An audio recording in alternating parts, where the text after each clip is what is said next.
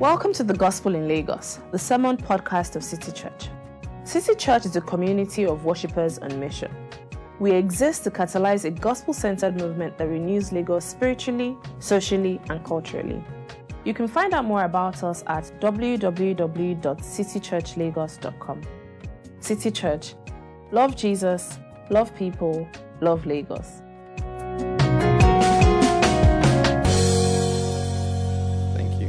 Hebrews 13 10 to 15. For we have an altar from which those who minister at the tabernacle have no right to eat. The high priest carries the blood of animals into the holy place as a sin offering, but the bodies are burned outside the camp. And so Jesus also suffered outside the city gates to make the people holy through his own blood. Let us, then, go to him outside the camp, bearing the disgrace he bore. For here we do not have an enduring city, but we are looking for the city that is to come. Through Jesus, therefore, let us continually offer to God a sacrifice of praise, the fruit of lips that openly profess his name. This is the word of the Lord.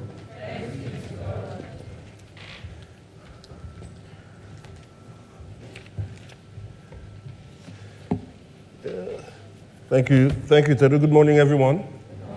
How are you all doing? Well, I'm sure some people are, I'm fine today, but that's fine. Uh, church is not always the place you come to when you are feeling good. In fact, many times church is the place you come to because you are not feeling good. Amen? And so if there's somebody like that today, I pray that you'll be encouraged at the end of this sermon. Amen. Okay, um, as Chidima said, um, we've been going through a series. Um, well, it's a mini series, so we are coming to an end today, sadly. Oh, do you want to keep seeing Satan all the time? All right, but um, and, uh, it's a mini series, and you know, it's been, it's been, I think it's been a good thing going through these, as as we've tried to say over and over again. This series is not here to glorify Satan. It's really to be is to be more aware of him. So, and they're more aware of what God has given us so that we can continue to exact victory over Him. Amen? Um, I don't know why, oftentimes I, when I'm preaching, I always like thinking about um, when I was growing up. So I often will start with when I was growing up. I'm going to do another when I was growing up again. Um, but it, it, let, me ask, let me answer a question that a lot of us don't know. Um, but let me ask the question first. Do you know where the HIV virus came from? Who knows? Well, I'm hearing different answers. You, you aren't sure. I'll tell you where it came from.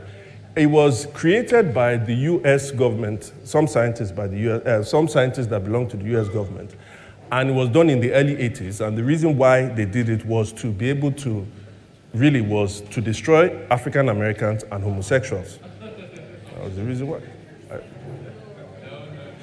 Uh, where, where, are your facts? you said no, no, no. Well, when I was growing up, that was the word on the street. Like literally, it was it was fact because at this point the, the AIDS pandemic was growing, and people would just literally all around say, "Ah, you don't know where it was the U.S. government, some scientists there," and people were saying it like fact. And you know why? It's because it actually was printed somewhere in a newspaper in July 1983, somewhere in India. A newspaper carried that report. It was an obscure newspaper, no one really knew much about it.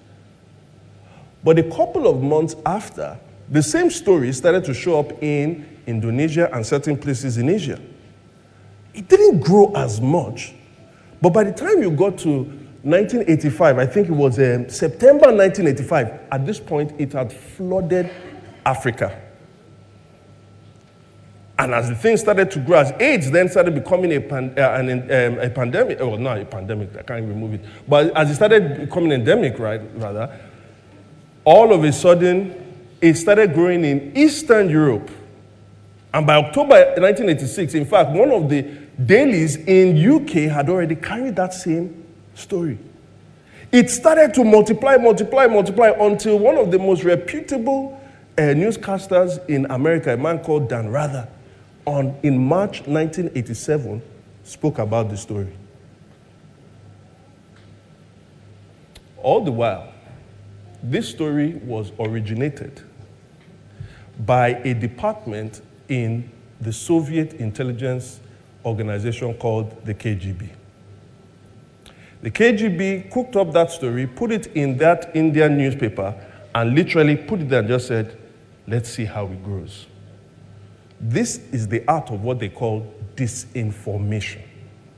Disinformation. Now, disinformation is different from propaganda. I'll tell you what the difference later. But this was what disinformation was. In fact, in this special unit in the KGB, most of us think about, when we know about the KGB, most of us think about the KGB, we think about espionage, spies, and all of that. And it's true. But only 15% was spent on espionage. 85% of their budget was spent in this department of disinformation. In fact, they hired over 15,000 agents.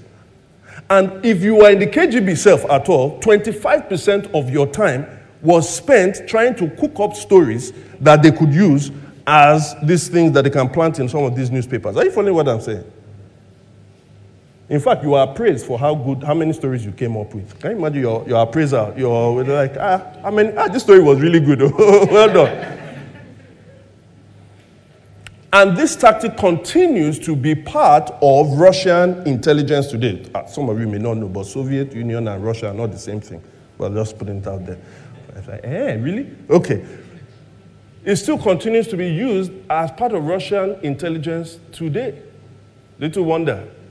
Because in 1975, there was a guy who enrolled into the KGB. 25 years later, the guy became the president of Russia and is still the president today. Disinformation. Disinformation.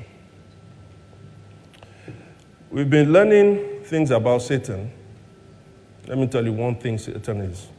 He was probably the originator of that KGB unit. See, we said that Satan opposes the kingdom of God in a variety of ways. And we've taken the parable in Matthew chapter 13 to see how he opposes. And we looked at the first one that he does it with deception. We looked at the second one that he uses gaps that are created by persecution.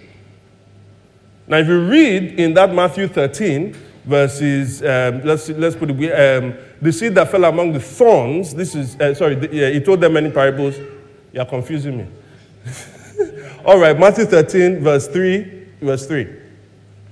He told the many parables, saying, A farmer went out to sow his seed, go on, scattered seed, some fell among the path, and the birds came ate it up. First one. Some fell on rocky places where it did not have much soil, sprang up quickly, the soil was shallow. Next one. But when the sun, next one, then, and this is the third one. Other seed fell among, say it, among what? Thorns, which grew up and they did what? Choked the plants. Now, what's the interpretation? Go to verse 22. The seed that fell among the thorns represent those who hear God's word, but all too quickly the message is crowded out by the worries of this life and the lure of wealth, so no fruit is produced. Do you see? The message is not removed. The message is simply what? Crowded out. How? Through the busyness that comes with wanting to make it, the lure of wealth, or the worries that come from having made it already. So he puts a lot of disinformation there and it starts to crowd out the message that we heard. This information gets you to distraction. But this distraction causes something else, which is the result of the distractions, this satanic distraction. And what is this? Maybe I can bring a prophet for us. There was a prophet that uh, is, is, recently died, I think in 2020, one of the wisest people here in Nigeria. And he tells us the result of info, of, um, of distractions. His name is Majek Fashek. Majek Fashek once went to New York and he wrote a song about New York. And in the bridge to the chorus of the song, the second line, he tells us what you find. He says, if you look to the right and you look to the left, you look down the south and up to the north, all you see is confusion. Uh, sorry, that's the second, uh, the first line. But he tells you that that confusion was produced by something else. So if you look to the right, you look to the left, you look down the south, up to the north, all you see is distraction. The distractions produce what? Confusion. Because what propaganda really is, propaganda is the ability to convince people about what isn't true. Whereas disinformation is the ability to confuse people about what is true. You see, Satan uses deception like propaganda. That's the first one we talked about. He uses deception like propaganda and he wants to convince us about his lies. But there are some people that will get, some other people he won't get them. Some other people he will use what? He will use disinformation. He will flood you with a lot of information that you get confused about what is true about what God has said about you. Are you following me? Sometimes he uses both of them on one person if you are particularly a problem. there are some people around there that he uses the three of them on you. But God is setting you loose today in the name of Jesus.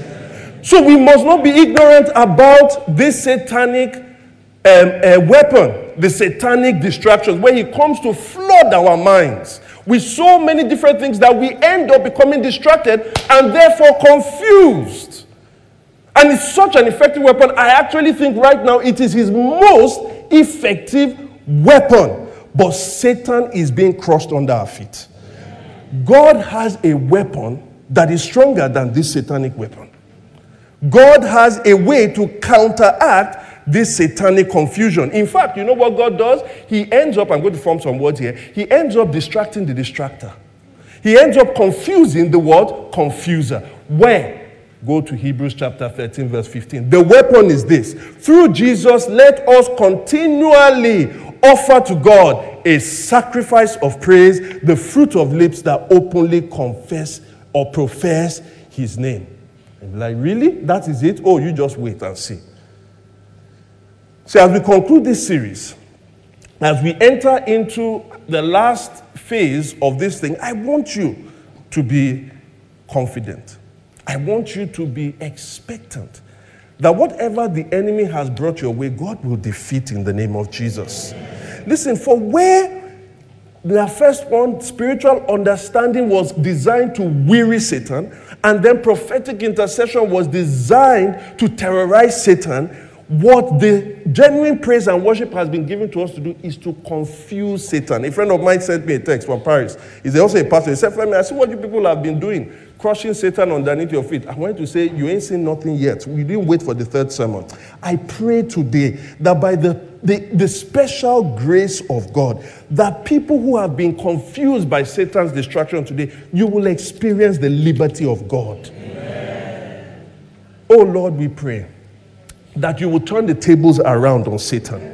Father, we pray that just as Jesus saw Satan fall as lightning down to the ground, let him fall, oh God. But let him fall to the feet of your people today so that we can crush him. May the God of peace crush Satan under our feet in the name of Jesus. I pray that as we listen, we will experience unique and timely victories over our enemy. Through Jesus Christ, we have prayed. Amen. Amen.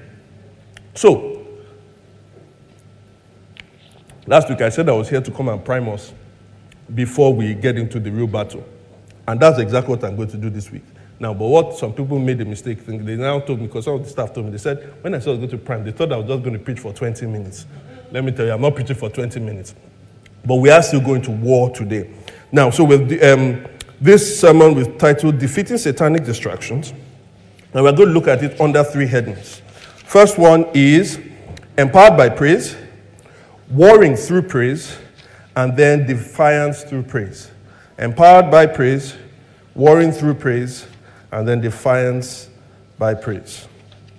Let's start with the first one now. Empowered by praise. Satan wants to kill your passion. That's essentially what he's trying to do. He's trying to kill your passion. Because he knows if he gets your passion, then so many other things will, will, will, will enter, will, will come with it. It's an indirect means to get us. but he's one he uses so effectively. Let me explain how. Now, in that text, in Hebrews chapter 13, verse 10, it says, We have an altar from which those who minister the tabernacle have no right to eat. Now, what he's contrasting here is the altar that the New Testament people of God have from the altar that the Old Testament people of God had. He's contrasting both of them. But I want to speak a bit generically and take the very first statement. He says, We have an altar. Here's the thing everybody has an altar. And what are altars? Altars are where we sacrifice offerings to our chosen God or our chosen saviors. It's where we give them something for which we think they will give us something in return.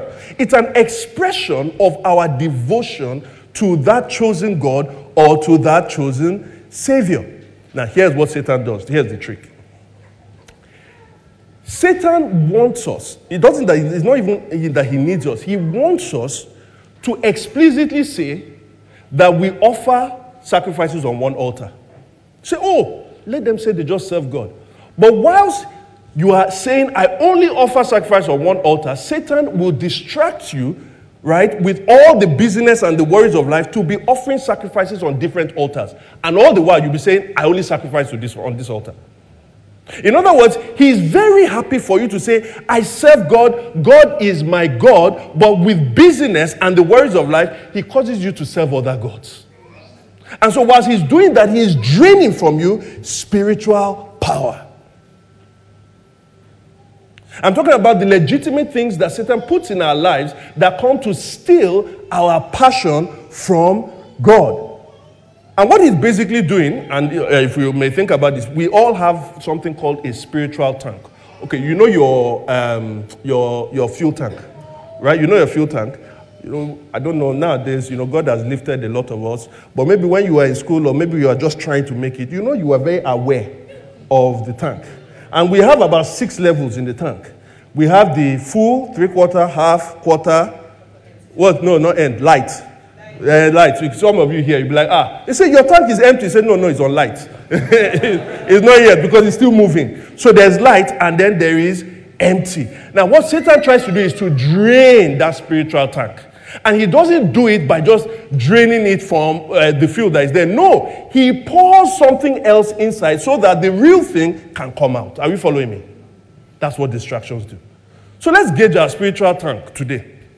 Because there are six levels, as we said. When it comes to our relationship with God, we are either enjoying Him, or we are striving, or we are coasting, or we are drifting, or we are freezing, or we are falling. Let's take the first one. I said, first one. Let's enjoying. Okay, where is my table? I can't see the table. Oh, okay, you can see the, uh, the thing, right? Enjoying, striving, coasting, drifting, freezing, and falling. All right. Now let us look at uh, let's look at some of the descriptions. Let's take the first two. Enjoying and freezing. Is it showing?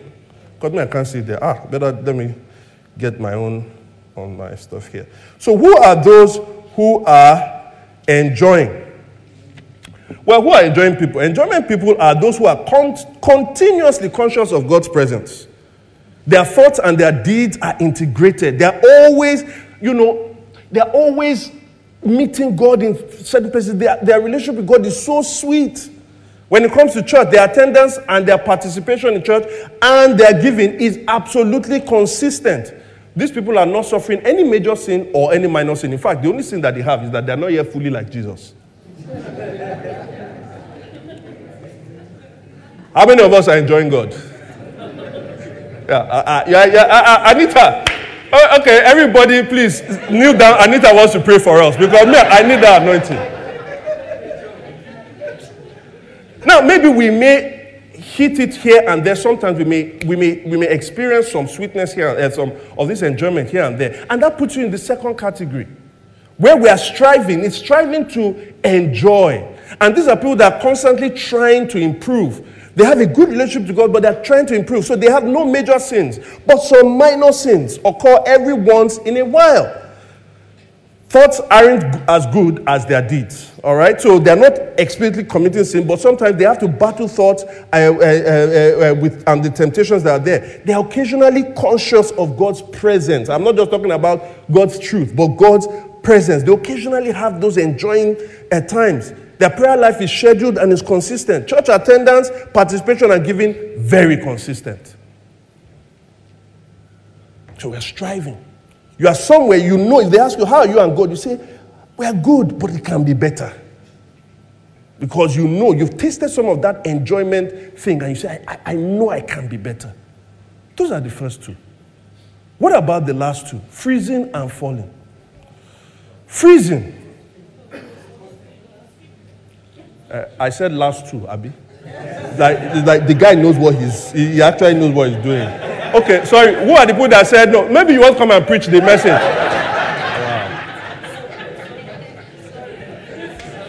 Uh, are you sorry? All right, I forgive you. I forgive you.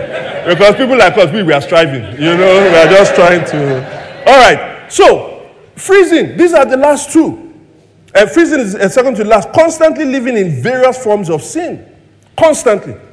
Your heart is far from repenting. No, you don't even repent again. You publicly live more like a non Christian than a Christian. Most people will identify you as a non Christian. They say, ah, eh, okay, let me not call somebody's name now before they now say, if they say, ah, Dami is a Christian, eh? he preaches in church, really?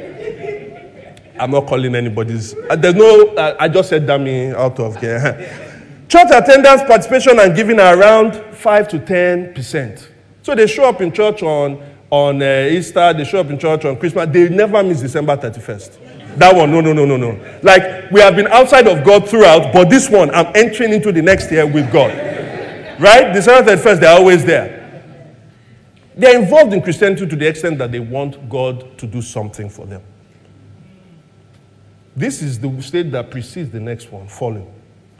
You commit major sins habitually, you care little about God, no longer attend church except for an event, no longer takes on Christian labor.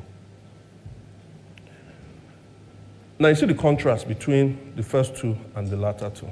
Most of us will say, oh, we're not in the latter two. And here's the thing Satan never presents the latter two for you. And this is the problem. The middle two are the problem. And the middle two is where I would say that most Christians are, and maybe a lot of us in this place. So let's go into the first two, uh, those two. Coasting. You have committed a major sin, but consistently have strong temptation to continue in them. You committed a major sin, you're not doing it regularly, but you have temptation to continue in them. There are aspects of your life that are hidden from most of your Christian community. You are involved in a lot of minor sins, but you repent when you become overwhelmed of them. Spiritual activities are inconsistent, uh, uh, spiritual activities which are inconsistent are more routine than felt. You feel more at home in a club than you feel in church. Aware of God's presence once or twice a year, at most a year. Regularity of church attendance, participation, and giving are around 50%. So you come to church this Sunday, ah, the next Sunday, I was a bit tired. I had a very, my Saturday was really, really tough. Never around for any church uh, non Sunday meetings. And stylishly withdrawing from accountability. Spare time is filled majorly with non explicit Christian activity. When it comes to the latest Netflix, whatever, you've got it. All that tiredness of, if you know my Saturday, was Netflix. So.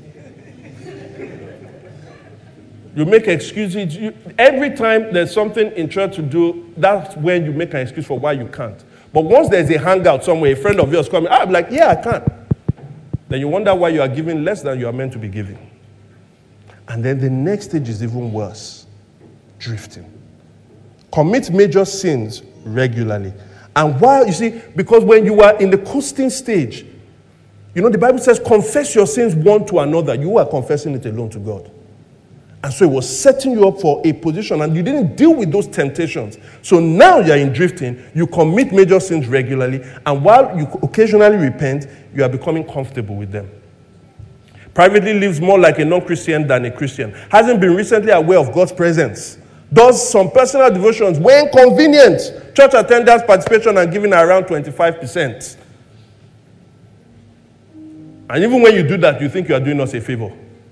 Those are the people that when they come to church like this, after we finish, because they'll come in late and they'll, after they'll come in late, but when they come, when they finish, they'll now quickly come and meet me and say, Ah, Pastor Femi, I'm here.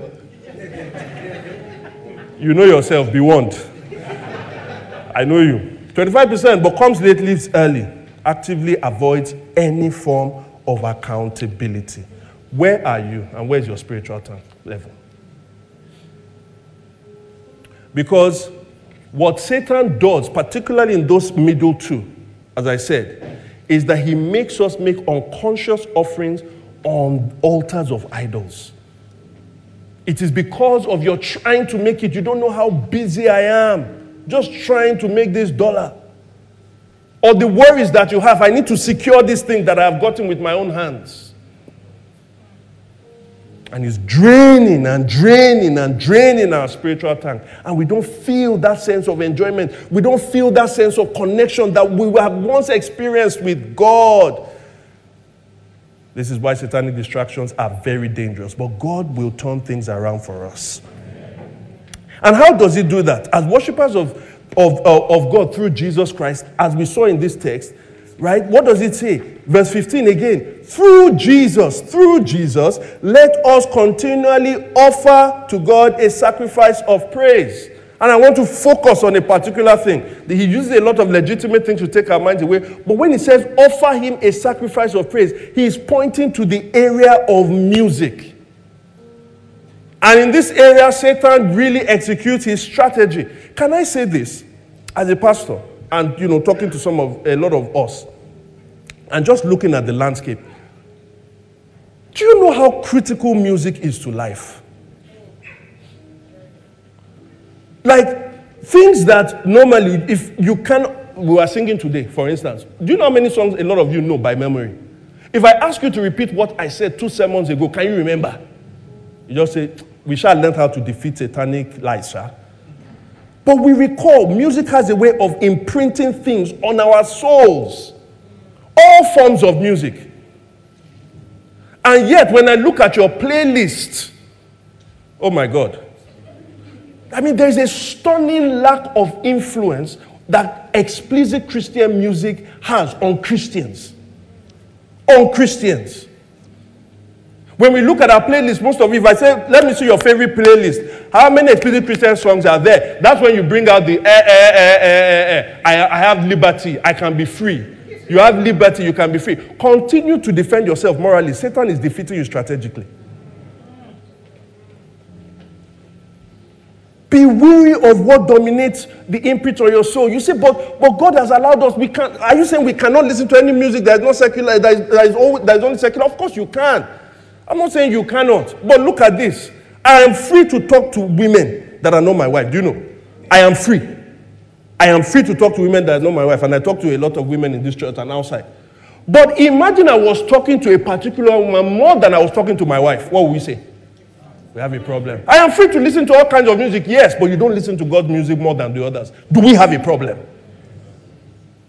Because it's what is being imprinted on your soul. That's why in Philippians 4, verse 8, it says, brothers and sisters, whatever is true, whatever is noble, whatever is right, whatever is pure, whatever is lovely, whatever is admirable, if any of if anything is excellent or praiseworthy, think about such things. Now, when you say think, once of all say, eh, I was I was calling it. The way you think and put it inside your heart, the best way is through what?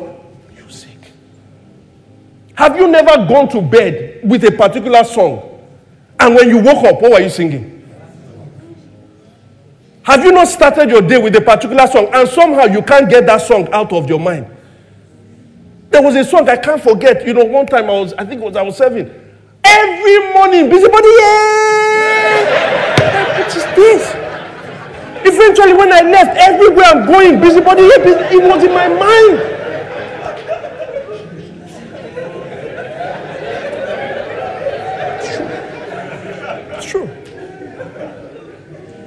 And all the while, all the while, as Satan is imprinting all of these different things, you don't even know how some of the songs that you listen to, yes, the artistic, whatever is great and everything, the lyrics are profane, all of those things. All of a sudden, you start opening up windows in your mind that temptations start coming in. You don't know why. And then all of a sudden, we are being drained. But let me tell you, I have good news for you because there is a way that we can be edified again. And how do we do this? It is through the mystery of hallelujah. Hallelujah. It says we offer sacrifices of praise to God. The meaning of hallelujah is praise to Yahweh. Hallelujah. So, what's this mystery of hallelujah? Now, thank you for asking.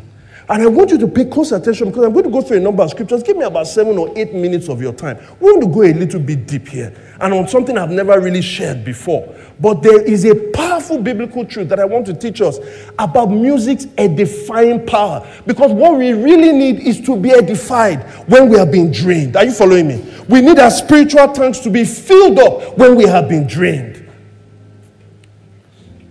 You see, there was a guy called Saul. Saul was the first king of Israel. Before he became king, he went to meet the prophet Samuel, who told him he would be king. By the time Samuel was finished with Saul and had anointed Saul, he told Saul, Something is about to happen to you. You're about to become a changed man. The Spirit of God is about to come upon you. But what's going to happen is, first of all, you are going to meet certain prophets. This is 1 Samuel 10, verse 5 and 10. Uh, 5 and 10 you will meet certain prophets and notice what those prophets will do. You will meet a procession of prophets coming down from the high places with what? Lyres, timbrels, pipes, and harps. What are they doing with them? They are making music. Play, played before them, they will be they will be doing what? So there was the music there, but there was also the prophesying. And then what happens? When he did this, when he and his servant arrived at Gibeah, a procession of prophets met them the Spirit of God came powerfully upon him and he joined in their prophesying. What was this form of prophesying? What, what does he mean by prophesying? Is it prophecy when the Bible says that we have a more sure word of prophecy? That's a scripture? No. Is it was it predicting an event? If it was predicting an event, prophecy in that regard, would have been told about it. No, it wasn't that. What was it? I think we have a clue. Because notice about the lyres and the timbrels and all of those things. What happened to Saul when he started prophesying and the Spirit of God came upon him in an ecstatic way? David then put in an organized way in the temple. In 1 Chronicles 25, David is organizing what is going to be done in the temple. And listen to what he says. David, together with the commanders of the army, set apart some of the sons of Asaph, Heman, and Jeduthun. Where have you seen Asaph, Heman, and Jeduthun before? In the Psalms. For the ministry of, I thought the Psalms were about prayers and, and music, accompanied by harps, lyres, and cymbals. So he said that he was going to organize what was going on with those prophets. He's going to now do it in the temple. But we see that there's an association of them with music. And though he says we saw that the Spirit came upon him and he started to prophesy, it doesn't mean that the Spirit was not with these particular people because it was the Spirit that brought about prophesying. But what is this prophesying? As I said, it's not writing of scripture, it's not predicting an event. Here is what it is because there was an accompaniment of music, it was a prophetic form of praise. They were praising God prophetically. And you say, ah, man, that, that seems like a jump. Seems like a jump, Pastor. How do you get there? Okay. Let me take you to another place. Acts chapter 2. Remember, the Spirit came upon Saul, and what happened? Well, the Spirit descended on the first disciples on a particular day. And so, when the Spirit, when they were filled with the Holy Spirit, they began to do what? Speaking as the Spirit enabled them. You'll be like, hey, okay, Spirit, they spoke in tongues. What does tongue have to do with prophecy? The interpretation of what those tongues were, the event, when, when Peter was referring to scripture on what it was, you know what he referred to it as? He said, Prophet Joel has talked about this thing, and he said, In the last days, God says, I will pour out my spirit upon all people, and your sons and your daughters will do what? They will do what? I thought they were speaking in tongues. Oh, but the tongues were a form of prophecy. You still don't believe. All right. Look at Acts chapter 19, verse 8. When Paul lays his hand on some of um, uh, John the Baptist's disciples, right? Those people had not known about Jesus, right? Well, they didn't know about Jesus accurately. So Paul now explained fully to them. And he said, when he laid his hands on them, Paul entered the synagogue. No, is it? Yeah. Paul entered the synagogue and spoke boldly. There. No, no, no. This is not the one I was looking for. Verse 6. It should be verse 6. Why did I say verse 8? Sorry, verse 6. When Paul placed his hands on them, the Holy Spirit what? And they spoke in tongues and are you following? The prophecy, tongues is a form of prophecy. There's no one form of prophecy. But when it comes to tongues, what they're doing is that they are exclaiming, they are praising God in a prophetic way. I say again, this seems like a fast rate. Well, remember in Acts chapter 2, when it said that people heard what they were saying in Acts 2:11, what did they hear them saying in tongues? We hear them declaring what? the wonderful works of God. That's why in 1 Corinthians 14, verse 2, it says that whoever speaks in an unknown tongue, he does not speak to people. Who does he speak to? God. And that's why he says that you can, when you are speaking in tongues, he says you are giving thanks in 1 Corinthians 14, verse 17. He says you are praising in verse 16. You are praising God. You are thanking God. And then you say, Well, I thought tongues was a form of prayer. That's why in verse 15 he says, I will pray with the Spirit and I'll pray my understanding. But then what does he say? I will what? Sing with the Spirit and I will what? Sing with the understanding. Am I convincing somebody here? That is, when somebody is doing this thing, praising, when they are speaking eh, or prophesying in this way, they are saying it to God. But then, what does this all mean for everything that we're saying? And verse 4 says this 1 Corinthians 14, verse 4. Anyone who speaks in a tongue does what? Edifies himself. And you see, edifies himself. First of all, it's like, okay, but I'm not edified. How about the person? We'll get back to you, don't worry. But he says he edifies himself. And be like, even when, and that verse says that even when he doesn't understand what he's saying, he edifies himself. Why is it that when we are praising God, we are being edified? See, eh, there are things I appreciate in this world. I told you guys, I like painting. Now, if you give me a canvas to paint, uh, to paint, I like paintings. Sorry, paintings. If you give me a canvas to paint on, uh, I'm not really going to be enjoying myself. You know why? Because I'm not that gifted to paint. Are, are you following me? Um, I like songs and music. If you give me a mic to sing, well, it, uh, um, since last year when something happened to my voice, after that, I'm not really going to enjoy it. Do you know why? I'm not that gifted, what? To sing. You see, whenever we are doing something we are not very gifted at doing, when you are doing the accounting in your business, when you are doing the marketing in your business, and all you want to do is the core business, you don't feel energized. But let's say the core thing that you understand is consulting. Once you start getting and you're advising clients, they have to stop you to keep quiet. Am I, are you following? This man that is playing this thing here now, as he's doing it, he's strengthening because this is something that he does. With me as well, if you get me to start teaching and preaching as long as I've prepared well, you get I get energized. Why? Here is a simple truth. We are edified by doing the things that we are most designed to do. And let me tell you why it is that those who are prophetically praising God in tongues. Why is it that they are edified? Because at a fundamental level, every human being was created to praise and sing the praises of the one in whose image they were created. And then you now say, okay, but, but, I don't speak in tongues. Not everyone speaks in tongues. I don't speak in tongues, my friend. The problem is not tongues. The issue is not tongues. The issue is the, uh, the feeling of the Holy Spirit. They spoke, the, the Spirit came upon them, and then they spoke in tongues. And so the issue here is what does the Spirit do to all of believers? Because whenever our spiritual tank is low, if we are filled with the Spirit, God has a means of edifying us. Somebody give me Ephesians 5:18. Ephesians 5:18. Be filled with the Spirit, continually be filled with the Spirit, speaking to one another in what? Hymns and songs from the Spirit. Sing and make music from, what? Your heart to the Lord. Can I tell you one of the greatest or the no, probably the number one sign that somebody has been filled with the Spirit is that music starts to sound in their heads. All of a sudden, they want to speak, they want to sing the praises of God. That's why the first sign there speaking to one another in psalms, hymns, and songs for the Spirit. I pray that God will cause your mouth to sing again. I pray that God will enable you. You see, when we are singing, what are we doing? We are singing to the Lord. Hallelujah is being filled back in our lips and it will come into our tongues and God will start to edify us.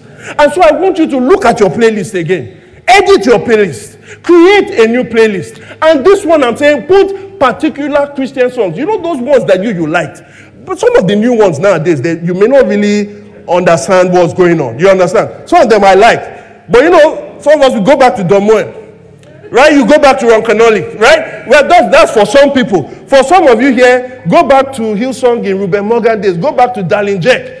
But for some of you, you like these ones that are going on put a playlist. Do you know why? Because when Satan's attack is coming, you need the protection of God. In Psalm 32, verse 7, it says, Make the Lord your hiding place. When you make him your hiding place, he will protect you. How does he protect you? With songs of what? Deliverance. I pray that God will fill somebody's tank today in the name of Jesus. The hallelujah that has been drawn out of your lips, it shall be restored again.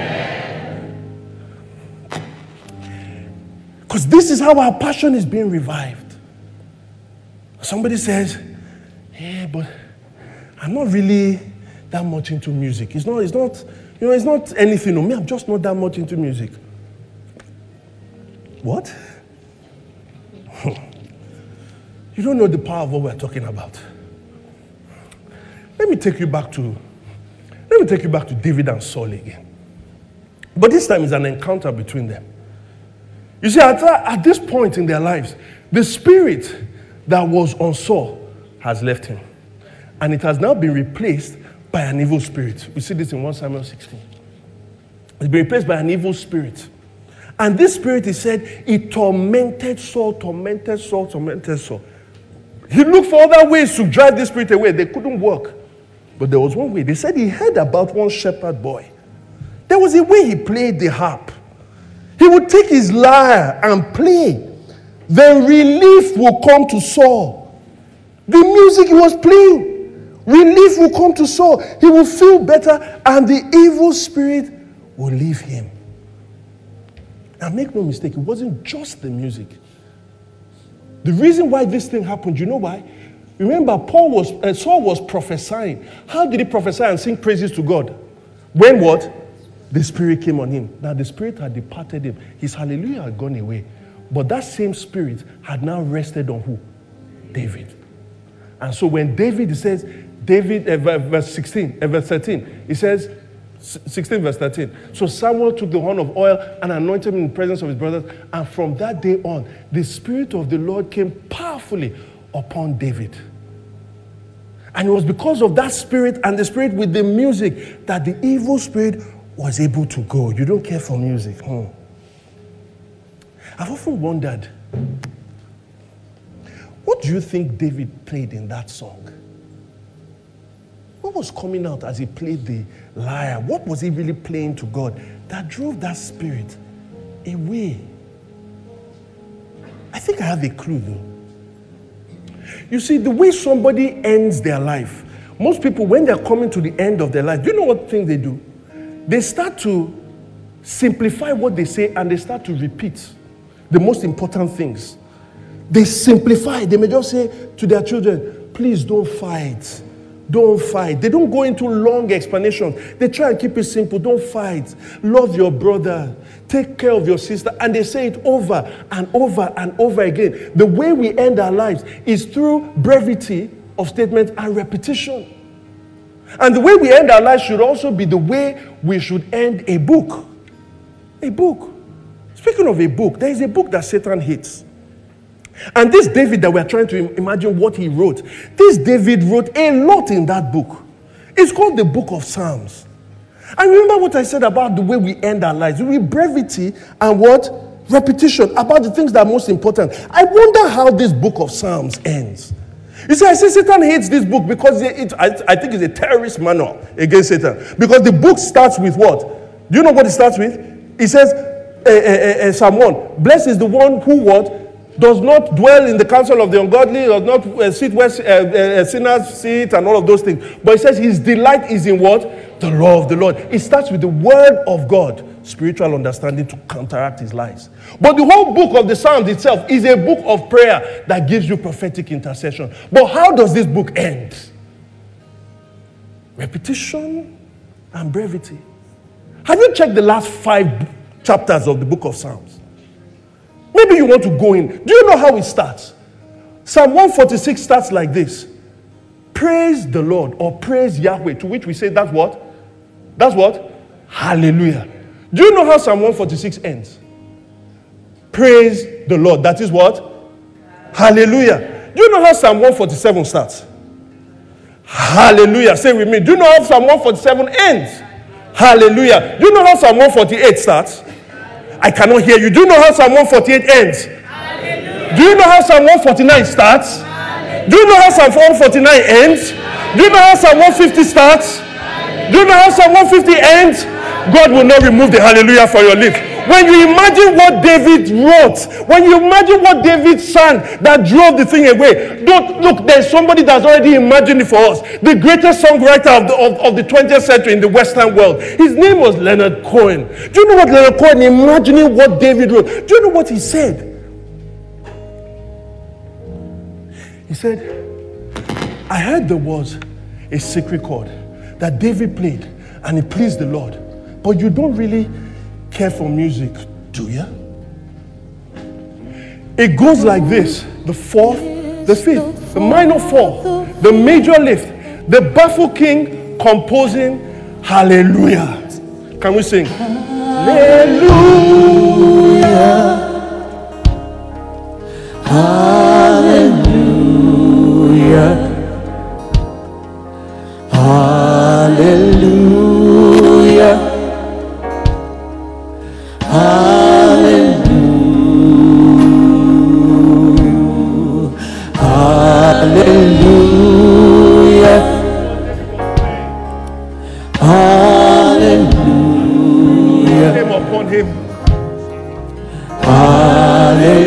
As the Spirit of God is coming upon you now, fill up our hearts, O Lord. Fill it up with your hallelujah.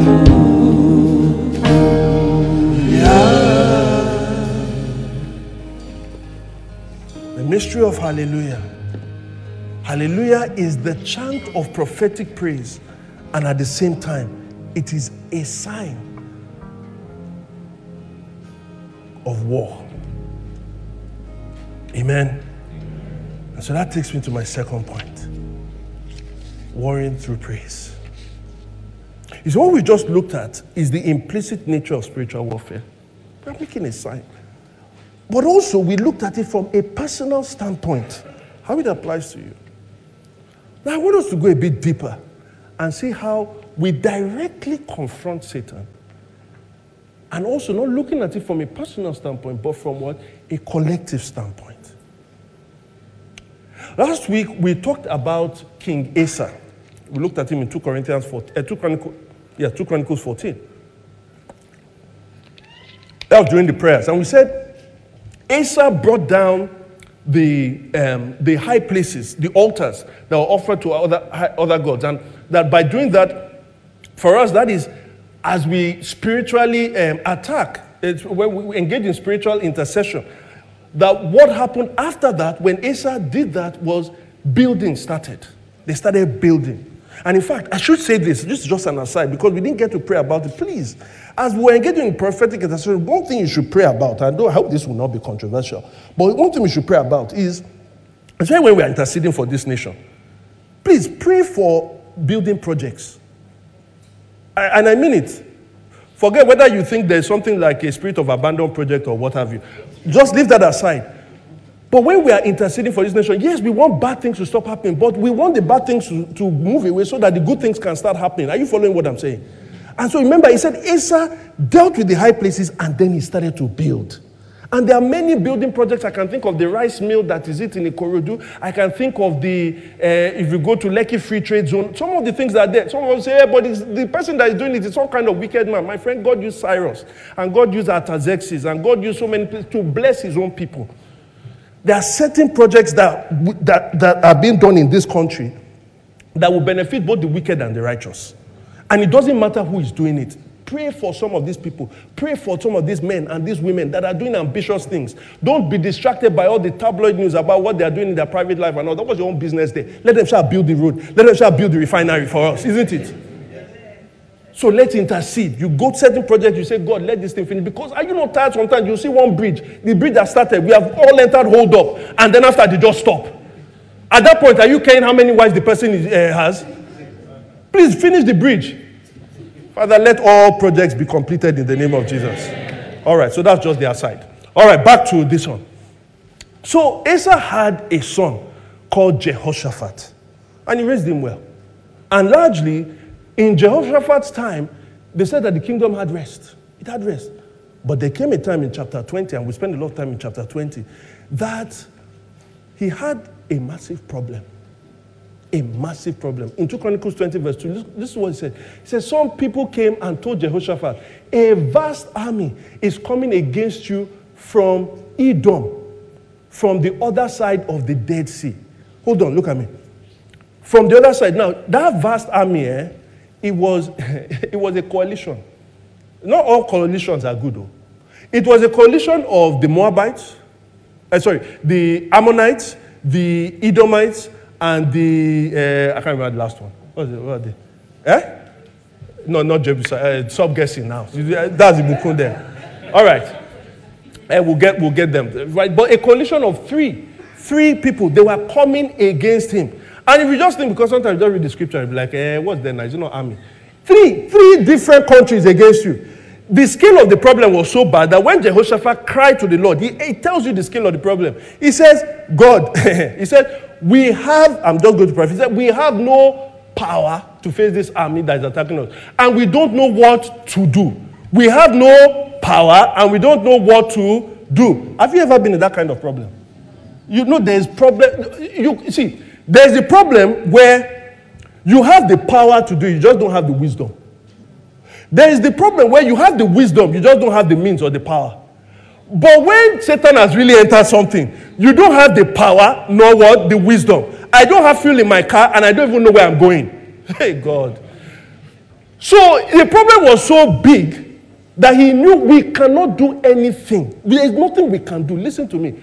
When your problem is so big that you know nothing to do, that problem has God written on top of it. That's why he says, We have no power, we have no, we, we have, we don't know what we're doing. He said, So our eyes are what? On you. He says, Our eyes are on you. When it becomes so overpowering, then God is in it. So God sent them a prophet. After Jehoshaphat had cried, God sent them a prophet in, um, in verse uh, 15.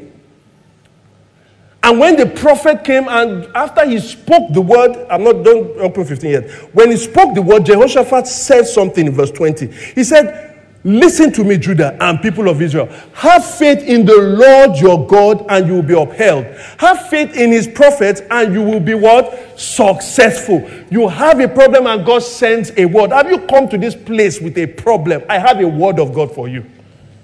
Have you come with an overwhelming problem? I have a word from God from you, and it comes from verse 15 and 17. He says it two times so that you will be sure. He says, Do not be afraid, and what? Do not be discouraged. Turn to your neighbor and say, Do not be afraid, do not be discouraged. Why? Because as we said, this battle is no longer your own. It has been taken out of your hands. He says that you will not fight this battle because the battle is not yours. It is what? It is God's own. There are problems that sometimes amount. There's a way the enemy comes like a rushing mighty flood. And when he does that, it is just an indication that it has been taken away from your hands. This one is for God. Amen. And so, if that is the way it's going to be, then after this prophetic word has come, what then happens? Then what happens was stunning. Absolutely stunning because you cannot see it coming. He says in verse 19, then some of the some Levites from the Kohathites and the Korites stood up. Ah, wait, stop. Who are these guys? They stood up. And who are they? In 1 Chronicles 16, we are told, again, David is setting up. 1 Chronicles 16. He said, These are the men David put in charge of the what? Of the what? In the house of the Lord. They ministered with music before the tabernacle, the tent of meeting, until Solomon built the temple of the Lord in Jerusalem. And then he said, What? From there, they were in charge of what? Music. Remember what we said in 1 Chronicles 25? And that music was what? Prophet. Say it with me, you guys. Come on. Are you guys here with me? The music was what? They were doing what? Prophesying. In other words, in reaction to the prophetic word that came, prophetic praise was now about to happen. That's why it says the Korahites, uh, the Kohathites, they stood up and it says, what? That they gave praise to him for the splendor of his holiness. That's verse 21. After consulting the people, Jehoshaphat appointed men to what? Sing to the Lord and praise him for the splendor of holiness as they went out at the head of the army, saying, Give thanks to the Lord for his love. What? What does this have to do with war? Everything. First of all, notice it's not only that they first sang, notice what happened. It says that they went ahead of the army. How does that make sense? Don't you think about it? Two armies are about to fight. Is the army meant to protect? Is it not the women, children, and all the other people that are doing all kinds of work, the people that are cooking? Isn't, shouldn't you say the people that are singing? Where should the people that are singing be? But they were what? Ahead. Why are they leading in battle? I'm very glad you asked. Because you see, God has to train us. Now we're getting to the deep part of prophetic praise. That's why you don't go into this prophetic praise warfare without being trained. David said in Psalm 144, Blessed be the Lord my rock, who teaches my hands to war and my fingers to what? Fight. And you say, Oh, so isn't that just normal battle? Look at what the verse he said in verse 9. After that, he says, I will what? Sing a new song to you, my God. On the 10 string lyre, I will make music to you. The one who gives victory to kings, who delivers his servants David. You see, singing is about warfare. But the question becomes why is it that they told them to lead? So there's precedence. When Israel goes into battle, who leads? Which tribe leads? Give me Judges chapter 20, verse 18. Which tribe leads? 18. The Israelites went up to Bethel and inquired of God. They said, Who is to go up first? Who is to go up what? And fight against the Benjamites. And the Lord replied, Who? Judah will go. What is the meaning of Judah? Give me Genesis chapter 21. When Judah was giving birth to, she conceived again. And when she gave birth to a son, she said this This time I will what? Praise the Lord. So she named him Judah. In other words, when we are going into battle, collectively, we go in with praise. We always lead with praise because that is where you know the battle is of the Lord. Are you following me? Music team leaders, where are you? And all the music people, share you see your role.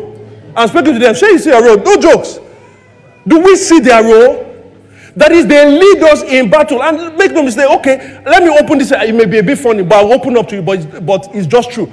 Ask any pastor that has ever started a church or that has ever entered into a church. Tell him the first department that gives him trouble. Do you know which one it is? Eh? It is music to forget me, they are they are not serious. Music team. Music team. When we started, before we even started, even set it up, music team were the first to give me problems. Music team, always fighting, always doing one thing. Don't worry, God bless you. Right? They're always not united. And then we look at it in some ways. I said, I used to wonder, I said, why is this thing a pattern? And I noticed the pattern. The devil knows that if the music team are united, then he starts having trouble in this place. Now, I have good news for you guys. I am not joking. I am not joking. I have spent about the last three, four weeks asking the music team people, how are you guys doing? How is things? How are things? How are things in this music team? How is this person? Blah blah. In the five years that this church has existed, this is the healthiest, this is the most united, this is the most anointed that we've had of the music team. I am not joking. And let me tell you this as a church, the music team is a barometer for us when it comes to warfare. If the music team is healthy and united, that means that Satan is losing grip on the church because he's, lost, he's lost their grip on them. I prophesy to you people, all of you, the music team people, where are you? Stand to your feet. I prophesy to you. God has used your mouth to sing. God has used these instruments to also play music. But from now on, you shall be prophetic psalmists. These instruments and these lips that you have used to sing, they will now be spiritual weapons of mass destruction in the name of Jesus. For if they go ahead of us and we lead with praise, then Satan is totally obliterated. Are we understanding? May the Lord pour anointing upon you guys. May He lift you up with different graces, not just to sing again, but now to bring the people of God into their place of victory in warfare in the name of Jesus. This is why. Let me tell you another thing that happens in church. You can sit down. Let me tell you another thing that happens in church. I'm not trying to condemn anybody. I'm not trying to condemn anybody, but I'm trying to open your eyes. A few times we have thought, should we delay when we bring our songs of adoration? Because our song of adoration is two, three minutes as we start the service. Why do you think we're thinking about that? Why? Because most of you don't come on time. You don't come on time. And so some of you come, we sing three songs, you come at the last. Some people are even very fine. We just come towards the end for the, for the word. Let me tell you, you said that my alarm didn't go off on time. I was a bit tired. Um, I didn't iron my clothes. I did all of these things are satanic distractions. Because what we are doing when we are singing songs of adoration, yes, it is true. Primarily, we are singing to God. Primarily, we are singing to God. But secondarily, we are also waging warfare. So Satan is here. He's being destroyed with his tactics on the inside, and you are on the outside, and he's dealing with you. Because you see, what was it they were singing? Were they singing, Satan, you are falling before us today? We have crossed Satan underneath our feet. March Satan, march Satan. Was that what they were singing as they were going to warfare? What did they say? They said, What? Give thanks to the Lord for his love, what? Endures forever. Do you remember the song we sang about God's love today? Yes, we were praising God, but you didn't see all that was happening. Of the, some of the things that were happening is that demons were falling. As we were singing the love of God, we were entering into battle. You say, Am I just trying to tickle your emotions? I am not. Because look at what then happens after.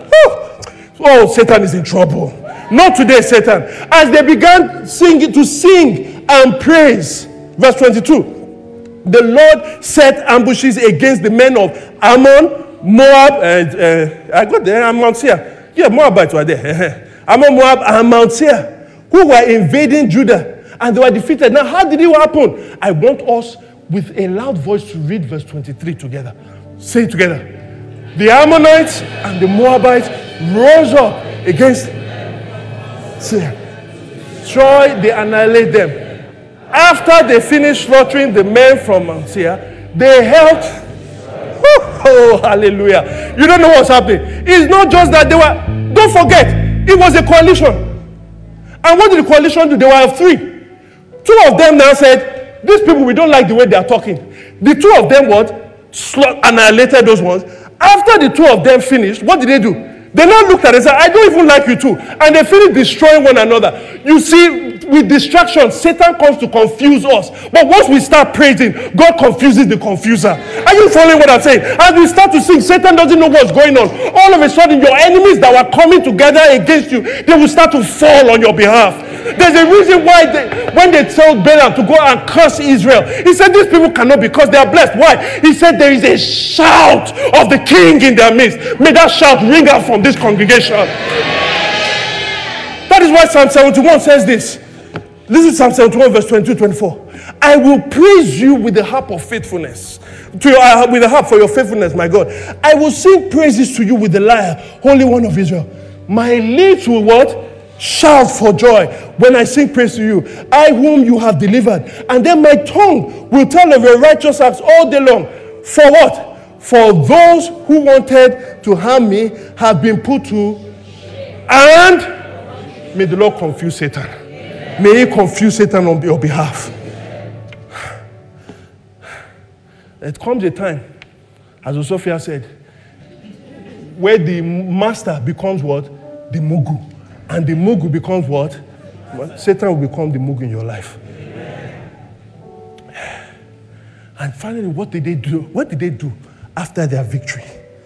Verse 27, he says, Then led by Jehoshaphat, all the men of Judah and Jerusalem returned joyfully to Jerusalem.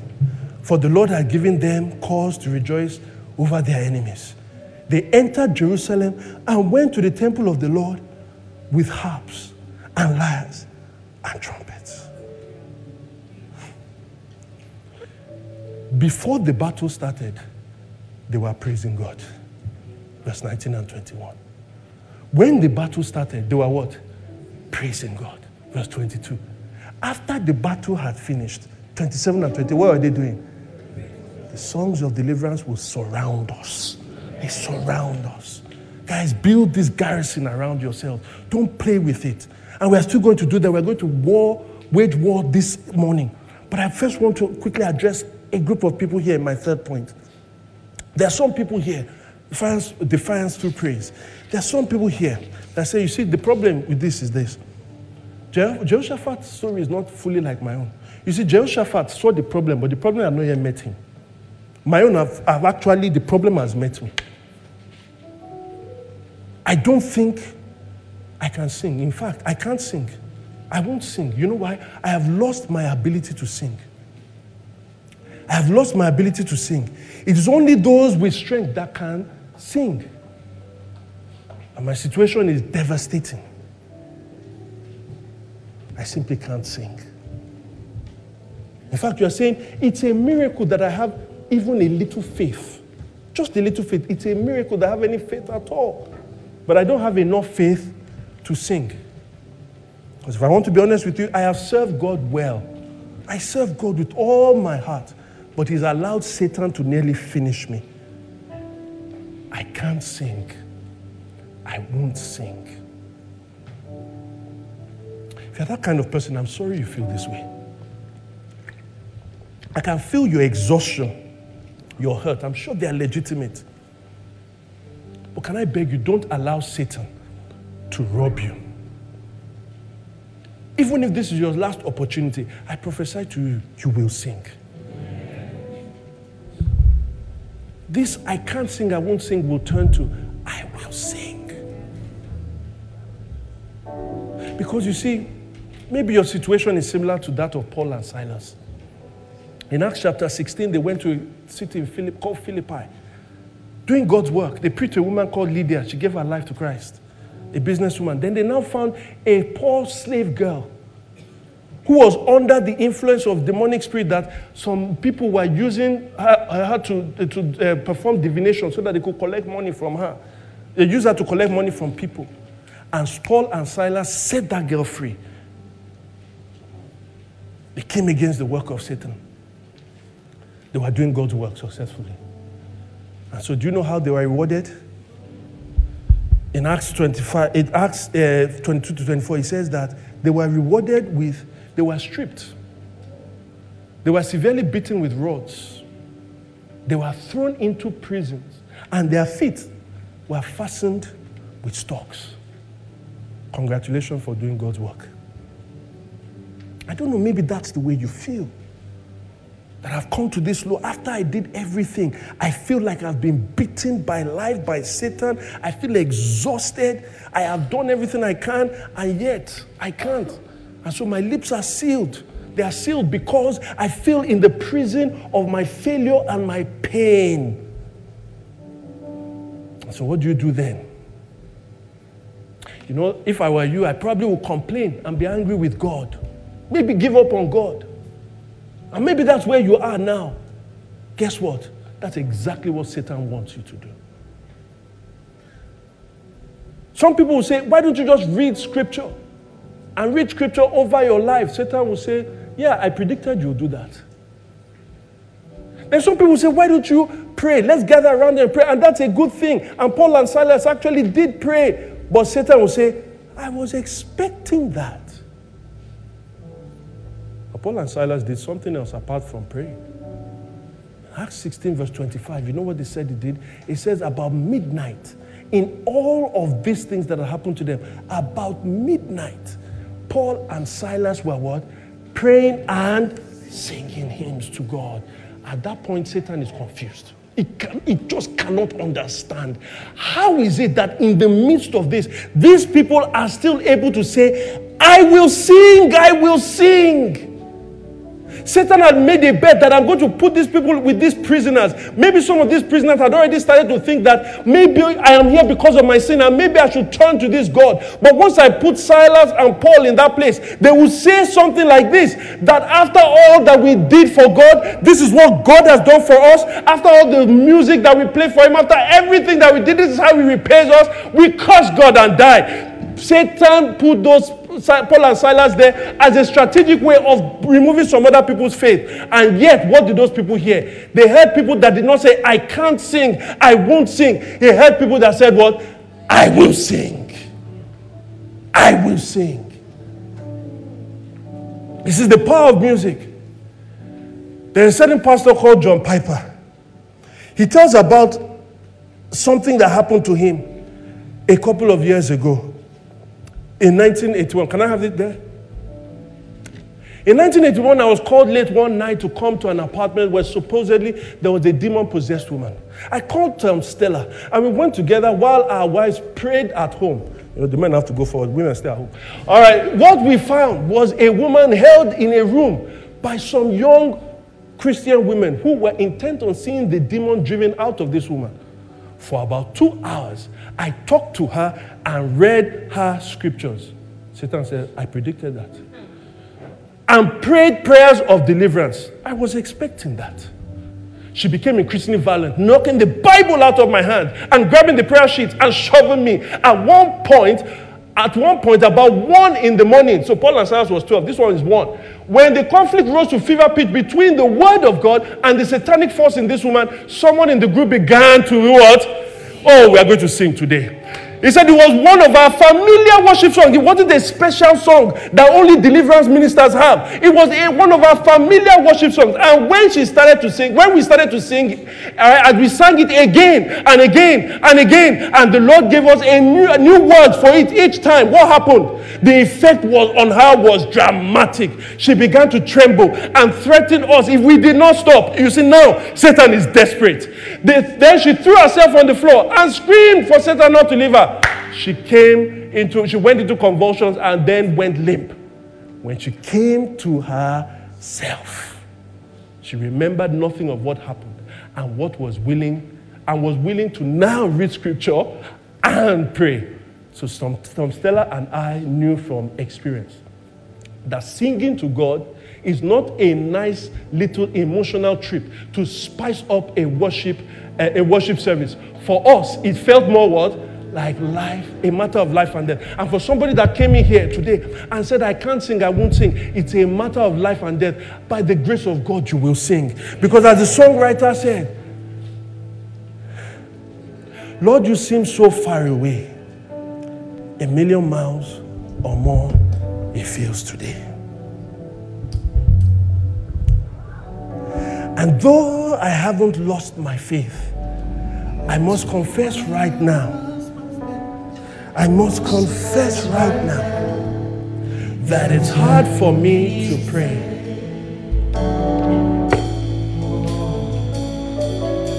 Though I don't know what to say, and I don't know where to start, but as you give the grace, with all that's in my heart, I will sing.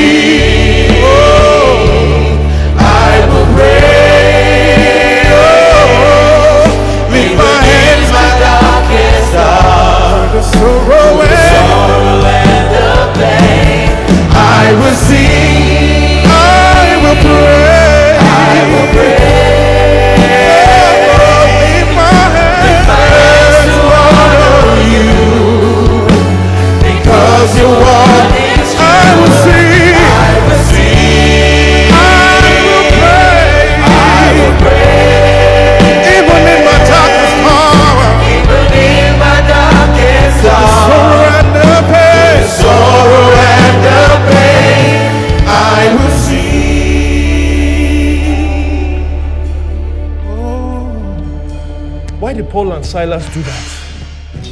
Why did they sing? Yes, Paul could have read about Jehoshaphat, but I don't think it was Jehoshaphat that inspired him. Because it's true, they weren't exactly in the same place. No, Paul knew about somebody else that made him sing. Somebody else that was in the same, in fact, it was a more precarious situation than he. Remember the text that we started with in Hebrews? It says that we should offer up our praise as a sacrifice. But praise as a sacrifice can only come from people who are living. In other words, the sacrifice is living. That's why Paul himself in Romans 12 says, offer up your bodies as a living sacrifice. But what we know about sacrifices is that they are dead. It takes a sacrifice to be offered for someone to die so that others can live. Paul knew about somebody who went outside the camp to bear our disgrace. He says, Let us go. He said, Also, Jesus also suffered outside the city gate to make the people holy so that their sacrifice can be holy through his own blood. Let us then go outside the camp bearing the disgrace he bore. Do you understand what happened? Jesus died. He gave the, himself as a dead sacrifice so that we can offer a living sacrifice. But do you know what? In the anguish of his death, do you know what he did? Jesus also knew that book, that terrorist manual against Satan called, Satan called the Psalms. And in the 22nd Psalm, as he was on the, on the cross, he sang things from that 22nd Psalm. My God, my God, why have you forsaken me? That's, that's the first verse of the 22nd Psalm. Later, when he talks about the cast lot for his garment, he was also in the 22nd Psalm.